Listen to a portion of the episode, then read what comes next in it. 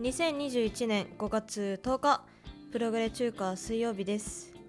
えー、実はね私あの一昨日までお休みでしてあのーゴールデンウィークがね木曜金曜仕事休みで2日から8日8日までのね約1週間でした。であのー前回ねお話しした実家での話っていうのが初めの2日間の出来事だったのであのーなんかね今回話すにあたって話題ないかなとなるとその前回話した実家以外でのゴールデンウィークの過ごし方のことしかないなと思って、ね、今回もちょっとゴールデンウィークの話をさせていただきたいと思うんですけどもね。あのー前に騒ぎますけど何かでお話しお話ししたっていうかねちらっとお話ししたね。あのマイベストバイブルの第1回で最初の挨拶であの雪村くんとキャンプに行きますと言ってました。でえっとなんでとりあえずまあ私一回もキャンプ行ったことないし行くにしてもデイキャンプだなと思ってあの一応計画は立ててたんですよね。雪村くんのぬいぐるみ連れ連れて。であのいろいろねここ行きたいなとかあったんですけどもあいにくの天気でちょっとねあの初心者にはちょっと難しそうな天気になっちゃったのでそれは断念して結局ねあのドライブに行っただけでしたね。一応あの近くの町ですねあの自分が住んでいるところから1時間くらい車走らせたところがちょうどお餅が美味しい町になっててでそこの道の駅に寄ってすぐねあのちょっとだけ混んでたのですぐお餅買ってその車の中でねお餅食べてあの一応ね雪村くんと写真撮りましたよ。撮りました。ちゃんとね思い出作りましたからね。でそのまま帰りにあのちょっと時間もね結構遅かったのかなあれね。昼間の2時くらいかな。でもうなんかあのーまあ大体客お客さんの数も落ち着いてきたねくらいの時間帯にあの通り道だった蕎麦屋さん峠そばっていうところにあの行ってねなんか天ぷら食べてきましたね。天ぷらが乗ったそばを食べてきました。あのそこ行くのはね2回目だったんですけどなんかねその時はねあのちょっと仕事の関係でそっち方面に行ったからってことで帰りにあの上司がねおごってくれたんですけどね。結構なんだろうねなんか自分が住んでるところって一応まあ市町村でいう市に値するねところではあるんですけどもだからねなんかあのーまあいくらいくらまあ、ちょっと田舎っぽいところだとしてもまあ市ではあるのでなんだかんだねあのー飲食店の料金も高いんですよ。なんだけどねちょっと1時間くらいまあそこは30分40分かな外れただけでですねなんか800円くらいでねすっごい量のね美味しいそばがね食べれるのがねすごい嬉しかったですね。なんかまだまだねあのまあそこなんてのも多分産地直送みたいなもんでしょう。何言いた言いたいかちょっと自分でもね整理ついてないんですけども。なんかねすぐに採れたての野菜使ってみたいなね。そういうのがねあの安く食べられるっていうことに本当に感謝しなければならないなと。ねゴールデンウィーク中ねちょっと考えさせられたわけですけどもね。なんだかんだねなんかあの実家行ってた時にちょっとラーメンっていうかね油そば食べたんですよね。帰りにねちらっと寄って油そば食べたんですけどそこもね当然美味しいんですよ。味とか工夫されてて。とてもねあのそこのお店にしかねないようなねなんかそこねあの大泉洋が所属してるあのガイナックスじゃないや。あれ名前忘れちゃった。ナックス？花垂れナックス？花垂れナックスっていうねあの 番組でなんかいい感じの紹介されてたようなお店ででそこはねもう唯一無二の味付けですごい美味しいんですけどもね。そこ行ってちょっと食べてきて。であのそういうのってやっぱ工夫でそういう味付けになってねとても美味しいものがあると思うんですけどそうじゃないね素朴な素材の味っていうのも私もうね20あの過ぎてからねすごく好きになって。だからねなんかあのピーマンとかねすごい克服するの時間かかった方なんですよ。トマトなんかも。本当に高校時代に母親に毎日弁当に入れられて初めて食べるみたいなねくらいね本当嫌いでだったんですけどなんか20過ぎたあたりからね逆に食べないとなんかやばいってもう体が欲してるの方にあのーどんどんね変わっていってしまってねもうなんだろうね。なんかまだまだ職場の中では若手な方なんですけどもなんかすでに老化が始まってきてるなっていう感覚が最近ありますね。それはいいことなのかね？悪いことなのか分かんないですけどもちょっと引き続きね、まあ、あの素朴な味を楽しんでいこうとは思ってます。でえっとそれがねちょうど自宅っていうか地元か。地元からね帰ってきてすぐの出来事だったんですけどもその後はまあ基本的に静かに過ごしてましたあのー川辺がね川辺っていうのかなあの大きい川とあのーそこのね流れの沿いにね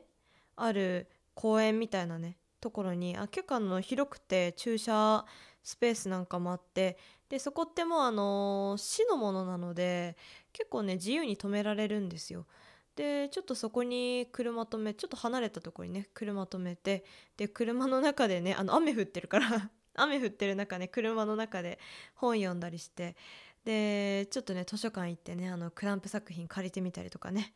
してましたね。であのーその後なんかはあのーちょっとねなんだろうね結構まだ気温が不安定なところもあっててなんだろうねなんかあのー私の家ですね暖房が、まあ、2種類ありまして一つがあのー蓄電タイプのね暖房なんですよ。でねそれ使うとちょっとあの蓄電用にあのーまたね一つ電気料金プラン契約してるもんなんであの少しでも使うとそこのあの基本料金かかっちゃうよっていうことで今それ使わないであの普段ねあの電気つけたりする時用のプランで使ってるエアコン暖房の方ですね。そっちをつけてるんですけどもちょっとね私もともと乾燥しがちなタイプでしてそれねつけるとねすぐ静電気を切るわ。すぐ喉乾くわでもう大変なことになるんですよね。なんかもう最近なんか車降りてドアを触れない本当に。なんかもう目に見えちゃうくらいに静電気発生するんですよね。本当にびっくりするくらい目に見えるんですよ。ピカって光りますからね。バチって言って。でそこであのあ静電気やっと収まった。まあ静電気これで終わったって思って家のドアに手をかけてまた静電気みたいなね。くらいにはなかなか帯電しちゃしちゃってましてなんかねあのもう少しでゾルディック系のねあの召使いになれるんじゃないかなって 思ってるくらいなんですけどね。まあ可能であればキルア君とねあの接触してみたいところではありますけど 心臓取らないでってね。はい、えー何を話そうとしたんだっけね？そうそうそう。それであのエアコン暖房もなかなか使いたくないなと思ってもうねあの着物を着てましたね。やっぱ着物あったかいですよ。あの腰のところで強くあの着物固定するために結ぶのでそのおかげでねなんか腰回りの血行良くなるのかな。だし姿勢も、まあ、ほどほどね矯正されるし、まあ、代わりに背中すごい痛くなるんですけどね。ちょっとそのせいでねあのーまあなかなか辛いところもあったりはするんですけどとてもねあったかい状態であの過ごすことができまして。で私のお家のリビングの窓はですねあの東の方を向いてるので基本朝方以外はねちょっと肌寒いんですよね。でそこの問題もね程よくカバーしてくれました。それでねあのー着物いやいいですよね。なんかまた最近沼にはまりそうになってまして。あのーなんでしょうね。楽に楽に着たいなっていうかなんかそのいろんな着付け道具っていうものがあるんですけど最近見た YouTube の、まあ、とあるあのチャンネルでの投稿を見たらですねなんか昔のおばあちゃん方はなんかもう本当に気軽に T シャツ着るくらいの勢いで、あのー、着物を着てたっていう動画をやってましてもうねあの、帯板って言ってその帯がね綺麗にピシーって伸びるように入れる板も入れないしなんなら固定するなんでしょうね着物固定する紐ってなんだかんだ3種類くらいあって なんかその紐の上にさらになんか締めるなんかちょっとしたあのちょっと太いね紐をまた締めるみたいな作業もあったりするんですけどもそれをもう完全に省いてなんならその本当は絶対私がずっとこれ絶対必要だよなって思ってた紐なんかも外しちゃって着物と帯まあまあ言っちゃえばその本当の下着であの長襦袢。長襦袢は別に下着ってわけじゃないよっていう長襦袢ですね。長襦袢で着物帯のね本当にそんくらいの最低限マジな最低限のあの装備だけでねあの昔のおばあちゃん方はね過ごしてましたって聞きましたね。聞きましたっていうか動画で見ま見ましたね。あの実際にその方にお会いしてないんですけどもね。それでなんだかんだねそのチャンネル好きになってなんかいろいろなんかコメント欄とかいろいろ見てるとなんか昔の女優さんなんかもねそういうあの着こなしをされていたようで見てみるとね全然あの襟抜いてなかったりあのあるじゃないですか。ちょっとあのうなじが見えるようにするとエッチに見えるとかあるじゃないですか。そういうのをねなんかあの私は着物の美学だと勝手に思ってたんですけどまあ一応そうなんだろうねきっとね。きっとそうなんだろうとは思うんですけどね。であの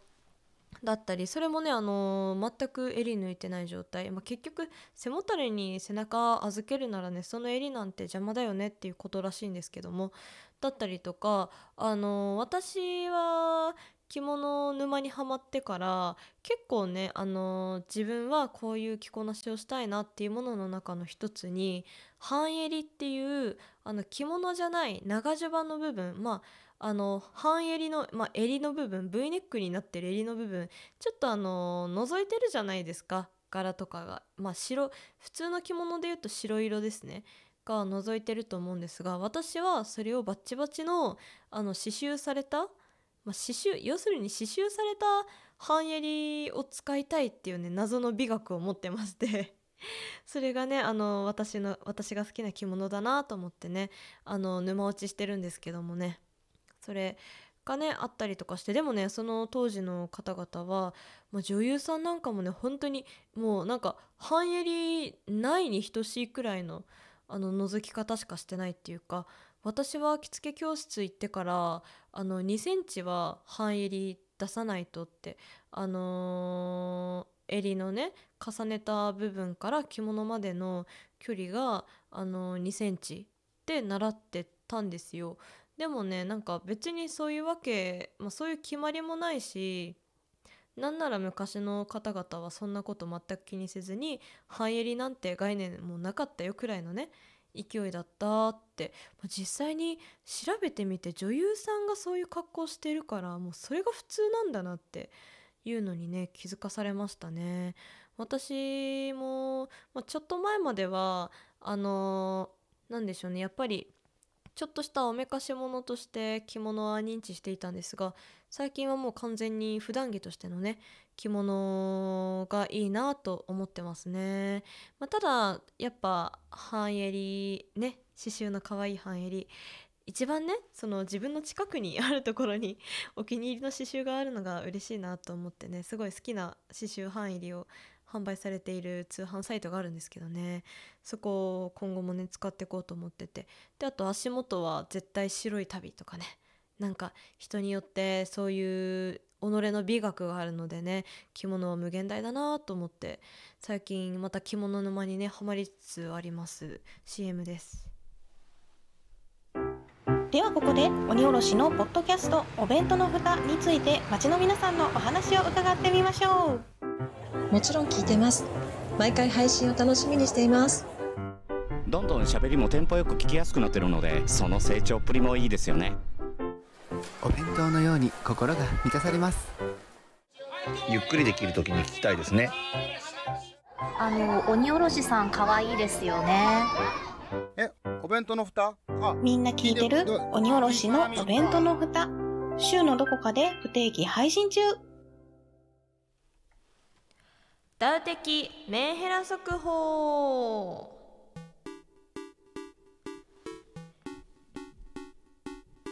えー 相変わらず慣れないっすねえーこのコーナーはですねあの俺的ゲーム速報のオマージュでしてあの別にメイントークで話す必要もないなって思った気になったことを話すコーナーとなっております。BGM の大きさどうだろうね。ちょっと私にはちょっと大きめに聞こえるんですけどもしそうだったら申し訳ありません、えー今回のメンヘラ速報はですねキャベツのエフェクト。キャベツの芯で決まることができる件についてでございます。えっと実はですね先日ツイッターのスペース機能というきあのものがねあの新しく始まりましたよ。うるせえな。BGM うるさいよ。っていうことであのなんかねたまたまポンズ FM さんとハイサークルテンプルさんでやってたところあと東京 L ダイダイアリーのお二人ですね。がやってたところにお邪魔したんですよね。なんかあの全くなんか元前からあのやろうってなんかなってたらしいんですけど私それ気づけなくてでなんかあなんか集まってると思ってあの勝手に突撃しちゃったんですけどね。ほんとすいませんでした。途中でねちょっとドローンさせていただいたんですけどね。でそこであのハイサークルテンプルのお二人がねあのお話ししてたしててそこからもう気になってねそのまま調べました。なんかねあのーキャベツの芯で決まることができるって言ってたんですけどなんかね調べるとキャベツについての明確な記述はなかったんですよね。なんだけどあのいろんな食用植物に微量ながらもねそういう物質が含まれているらしいと。例えばバナナの皮を焼いたりレタスの芯を乾燥させて吸ってみたりするとねなんかねあのアッパー系とかダウナー系とかに分けられるくらいにはねトリップするそうですね。なんならあのナツメグみたいなねハーブ類もね大量摂取すればトリップ感覚を得られるとのことでしたが、まあ、そもそもねあの植物にはファイトケミカルあの他のなん本によってね読み方違うんですけどフィトケミカルっていうねあの外敵から自分を守るねための成分が何かしらあるんですよね植物って。とか蜂蜜にもあるかな？なのであの体にねいいものもあれば良くないものもあるからと私は感じました。まあね大量摂取すればそれは毒にもなりますしねってね。まあ正直試してみたい感じはあるんですけどまあ経験上服用した後ねいい思いしないと思いますのでおとなしく運動して健康なドラッグをね楽しもうと思います。てかね普通に思ったけどなんか芯に芯芯をなんか乾燥させたりとかってあれかな農薬が一番溜まってるところだからとかなのかな。もしかしたらそういう化学物質的な何かも関係あるかもしれませんね。っていうのが今週のダウ的メンヘラ速報でございました。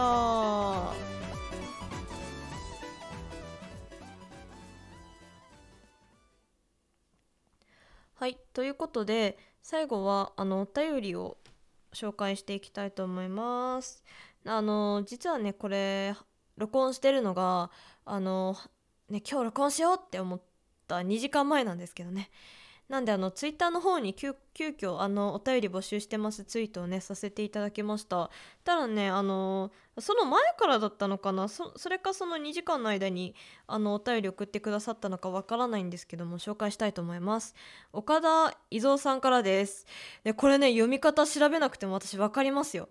なぜならねあの FGO の二次創作で何回もね伊蔵さんがひらがなで、呼ばれてるのを読んでますからね。もうありがとうございます人切り伊蔵様。あの伊蔵さんねあの江戸時代末期のね伝説の殺し屋ですね。あのすごいのんべえなあの剣士でね有名だそうですね、えーこんばんは。いつもこっそり聞いていました。キャー怖い。さてさて質問です。少林寺を習ってしばらく経ったと思いますがバタービーン。キラーカーン半夜のクマ。今の現状なら誰なら勝てそうですか？あとできれば倒し方も考察してください。とのことでした。なかなかねすんげえお便りを すんげえテーマまあお題をね送ってきますけどもね。ありがたいありがたや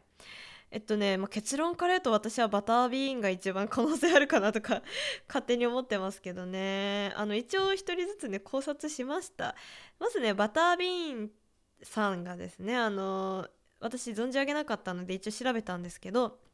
えー1990年から、まあ、2000年代あたりにね活躍したプロプロプロはプロボクサー です。であのウィキ情報によると総合格闘技もやってたらしいですね。なんかねあの調べた時に、まあ、当然写真もね見たんですけどねいやすごいですよ。なんだろうねなんかそのやっぱなんか名前の通りな格好してんなっていうかねその多分名前からのイメージもつかみやすかったしであの体重がね100何何キロだったっけなほんと100キロ超えでもうなんか本当にボクサーって結構スリムなイメージでちょっと太ってるにしてもやっぱあの腹筋割れてるしなんか筋肉で太ってる感じがするんですよね私はね。するんですけどもうねこの方本当になんかどうあがいてもあのーなんもねあの低たらくな体にしか見えないみたいなね方なんですけど実際にねちょっとだけ動いてるとこ見たんですけどねいやなんかすごいんですよどういう太り方してんのって思ってあのーなんだろうね力士力士みたいな体格してるけど力士より引き締まってるんですよ。意味わかんないんだよな。なんかえ筋肉ってそこまで太ることできるの？って思って。そのなんかちょっとねジャンプとかする時もなんかねそのぽよぽよはしないんですよ。あのーぽよぽよ、まあ、ブヨブヨのブヨブヨよりも痩せてたらぽよぽよでぽよぽよよりも痩せてるのもピヨピヨなんですよね。なんかねやばなんか本当に形容しがたいっていうかあのーなんだろうね。食べて太ってであの太った分だけ皮膚伸びる。でその皮膚伸びた分だけ筋肉つけるみたいな太り方してんのかなこの人って思って。なんかもうねえげつなかったっすね見たらね。あの全然ジャンプしてもねあの皮膚しかねピヨピヨしないんですよ。なんかもうこれこういう人が世の中にいるんだなと思って。でなんかねすごいあのバタービーンさんもねアメリカですごい人気だったそうですね。私も確かにこんな人あのリアルタイムで見てたらファンになったかもしれないなって思いました。でそんなバタービーンさんなんですけども私が抱いた印象では結構ねあの足はスリムだなと。たまたまでもちょっと動いてるのを見たのがですねあのすごいめちゃめちゃ強い人でその人結構足狙うようなあのボクサーの方だったのでななんとなく私もそれにつられた戦略にはなっちゃうんですけども一応ねその上半身に対しての下半身ちょっと弱そうだなっていう印象があってであの重心自体もねちょっと軽いように感じましたね。あの結構なんでしょう太ってるイコール足も重いみたいなね印象を受けるんですけどバタービーンさんすごいね足軽いんすよ。なんとなくそんな印象ではありますけど。だからまあ姿勢によってそのねバランスを崩しやすい方法っていうのが方向っていうのがあって少林寺拳法ではそれをね、あのー学ぶこともねできるのでね、あのーそこをねせめてねまあなんて言うんでしょうねバランス崩しやすい方向に斜め下方向に崩してであのバタービンさんを無理やり倒してで関節技決めればまあいけるかないけないかなだと思います。うんまあでもねあの関節技っていうのも結構なんかその誰誰が誰にやっても痛い痛点みたいな圧痛点みたいなところが人間の体にいくつかあってそこを狙った関節技なんですけども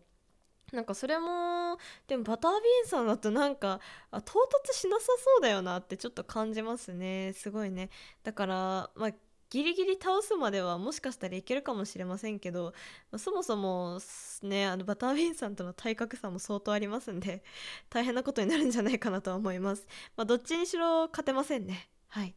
で、えー、と2人目キラー・カーンさんですねあの日本人だそうですね私この方もねあの写真見てあこの人かって分かったんですけど実際にあのなんでしょうね。顔と名前が一致しないタイプの典型的な芸能人だな芸能人っていうかね。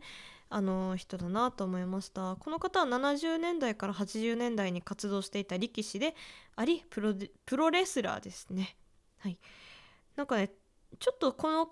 人も戦ってる姿をねあの映像で拝見したんですけどね。なんか戦う時すごい「ドラゴンボール」のチャーズみたいな格好するんですね。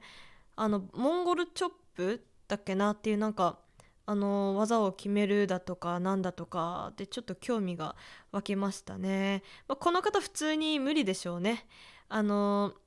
関節技使ったとか使ったら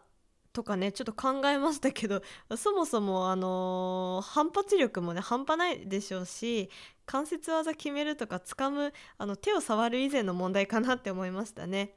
あの手掴んだって思ったら気づいたら自分があのほっぺた殴られてたとかそういうのありえるなと思ってちょっと普通に無理でそうですね。はい、で最後半夜のクマさんですけども半夜半夜ってねなんか急所に当たらず手負いの状態なことだそうですまああのー怪我しててあと少ししたらもう致命傷だよレベルなことのことことのことっておかしいな。ことを言うそうですね。半夜のクマってね。であのあえて相手がねダメージを負ってるっていう設定がねちょっとしたあの伊蔵さんのね配慮のように感じられますけど。だだからね根は優しいとか言われるんですよ伊蔵伊蔵さん。そういうのねすごいね薄い本で読みましたけどね。まあでも半夜のクマってさめっちゃ暴れてますよね。私そのクマめっちゃ出る地域が実家だったんで。こういうの分かりますよ。っ ていうか普通にかわいそうなんで、まあ、猟銃でねセッションインしようと思います。あー悲しい悲しい。でもクマってあのー結構足速いって言うじゃないですか。だいたい時速40から50キロ。まあもっと出るか。もう結構速い車レベルに速いって言うんですけど足がねちょっと短いっていうのが弱点だそうであの坂道がですね上り坂なら余裕なんだけど下り坂になると、まあ、急勾配だとするともうあの転がっちゃうってね言われてますね私の地域では。だから私がちっちゃい頃には結構ねあの自然教育園なんていうあのーなんでしょうねなんかそういうちょっとしたあの植物とね触れ合いましょうみたいなそういう施設があったりするんですけどそれがね結構森森の中っていうか山の中ですね。山の中にあったりとかしてそこに小学校の時友達と一緒に行ったりとかしてね遊んでたりしてたんですけどあのそこ行く時なんかね親によくねあの熊に見つかったらとりあえずおにぎりをね違うあの全く関係ない方向に全力で投げるか、まあ、もしくはあの下り坂にねすぐに行きなさいと私は言われておりましたね。でもね半夜とかね攻撃受けちゃったクマちゃんはねもうあの自分でも制御効かない状態だと思うのでもう私もおとなしくねあの下り坂に行きつつあの狩猟協会といいますか 狩人さんにね助けてもらおうと思いますね。ちょっと申し訳ないけどセッションインさせていただきます。えー岡田伊蔵さんありがとうございました。引き続きお便りお待ちしております。ツイッターや、えー概要欄の方にね Google じゃないや Google かあれ Google のフォーム入れておきますのでそちらからでもいいですしメールアドレス、えー、namelessyue.gmail.com の方に送っていただければすぐにでも対応したいと思います、えーということでエンディングです。えっとね何エンディングトークで何話そうとしたかね。また忘れちゃいましたね。何だったっけな。うーん。完全に忘れちゃったな。あのこの間っていうかおとついあたりかなランニング出たんですよね。ランニングにちょっとねあのちょうど外その時外気温が25度近くまで上がっててもう私からしたらもう夏じゃんってことでもう半袖短パンではないけど、まあ、半袖にねあのジャージ着て普通にランニングしてきましたね。もうあの当然のようにね足がね 筋肉痛になってここここって筋肉あったんだみたいなとこまでね筋肉痛になったんですけどそのねなんかあのー今まで結構次の日にはすぐ来てたりなんならね、あのーその日中に筋肉痛になったりとかするのが普通だったんですけどとうとうね1日置いてから筋肉痛になるっていうことがね普通になってしまいましたね。私あとちょっとであとちょっとっていうかちょうど来年の1月20日でですねあのー25歳ですよ。あのアラサーと呼ばれる世代一歩手前くらいにね入るんですけどもとうとう老化が始まったかとちょっとねあの恐れおのろいておりますけど おののいてうんおりますけどね。どうしようかな。って思っております。なんかねエンディングトークで話そうと思ってたことではないなこの話はね。マジでねあの何を話そうと思ったかね 忘れてしまいましたね。まあいいや。とりあえず今回はこんなところで終わりにしたいと思います。来週はですねもしかしたらお休みするかもしれないしちょっと仕事の都合を確認してないのでどうなるか分かっておりませんがえーなるべくお便り送ってくださるととても嬉しいです。あ思い出した。左右の話だよ。そうだよ。あーそうだそうだ。めっちゃめっちゃエンディング曲エンディングの BGM めちゃくちゃ引き伸ばしちゃってるし今回も30分以上話すっていうバカみたいなね暴挙に出ちゃってますけど これがねカンペをね書かなかった女の末路と言いますかね恥ずかしい限りですけどね。あのーこの間っていうか昨日だ。昨日あのさゆ FM さんの番組を初めて拝聴しましてで最新回であの南部鉄便っていうか鉄便か。普通の鉄便のお話してたんですね。で私昔から昔っていうか3年前か。なんだ虚言癖か私。あのまあ約3年間鉄便使っててでおかげであのそのねあの毎朝沸かしてでそれをあの 700ml の水筒に入れて保温機能のあるね水筒に入れて職場に持ってってで1日飲むみたいなね。そういうのがあのずっと習慣になってて、まあ、3年間くらいずっと続いてるんですけどもね。そのおかげで貧血も治りましてで結構ねあのずっと貧血だ貧血だって口うるさかった母親にもね紹介するくらいにお気に入りなんですよね。であのこの間実家に帰った時にたまたま欲しいすごい欲しいと思ってた水筒が売ってましてそれもねあのクリアボトルになっててでもほあの保温機能じゃないクリアボトルだけど普通のペットボトルみたいにお湯入れると縮むとかじゃなくて全然あのお湯入れても大丈夫みたいな熱湯対応のねあの水筒を購入しました。であの前からちょっとした悩みだったのが白湯を飲みすぎるっていうことだったんですけどもそれあのそのボトルね実は1リットルのもの買ってですね もう仕事中午前中ちょっと1時間2時間くらいあの運動する勢いのね仕事の業務内容がねあるんですけどねそこですごいあの大量に水分取りたくなるので1リットルのとうとう買っちゃいましてで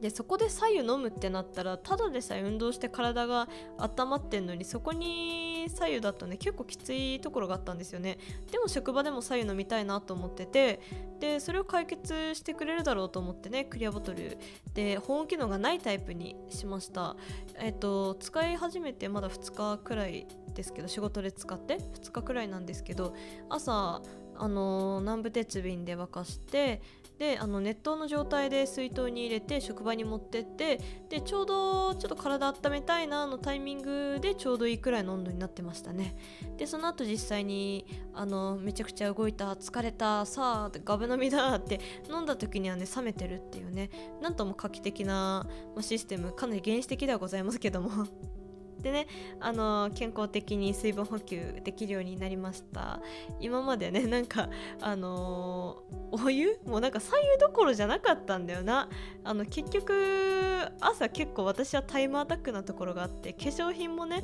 なるべく最低限に済ませるくらいには本当にあの自分を聞か聞かざる余裕すらもないくらいのあの朝を過ごしてたんであれだったんですけど。だからその朝熱湯を冷ます時間もなかったんですよ。なんで熱湯の状態で水筒に入れてめちゃくちゃ熱い思いしながら舌や舌やけどしながらその運動中飲むみたいなねバカみたいなことをやってて。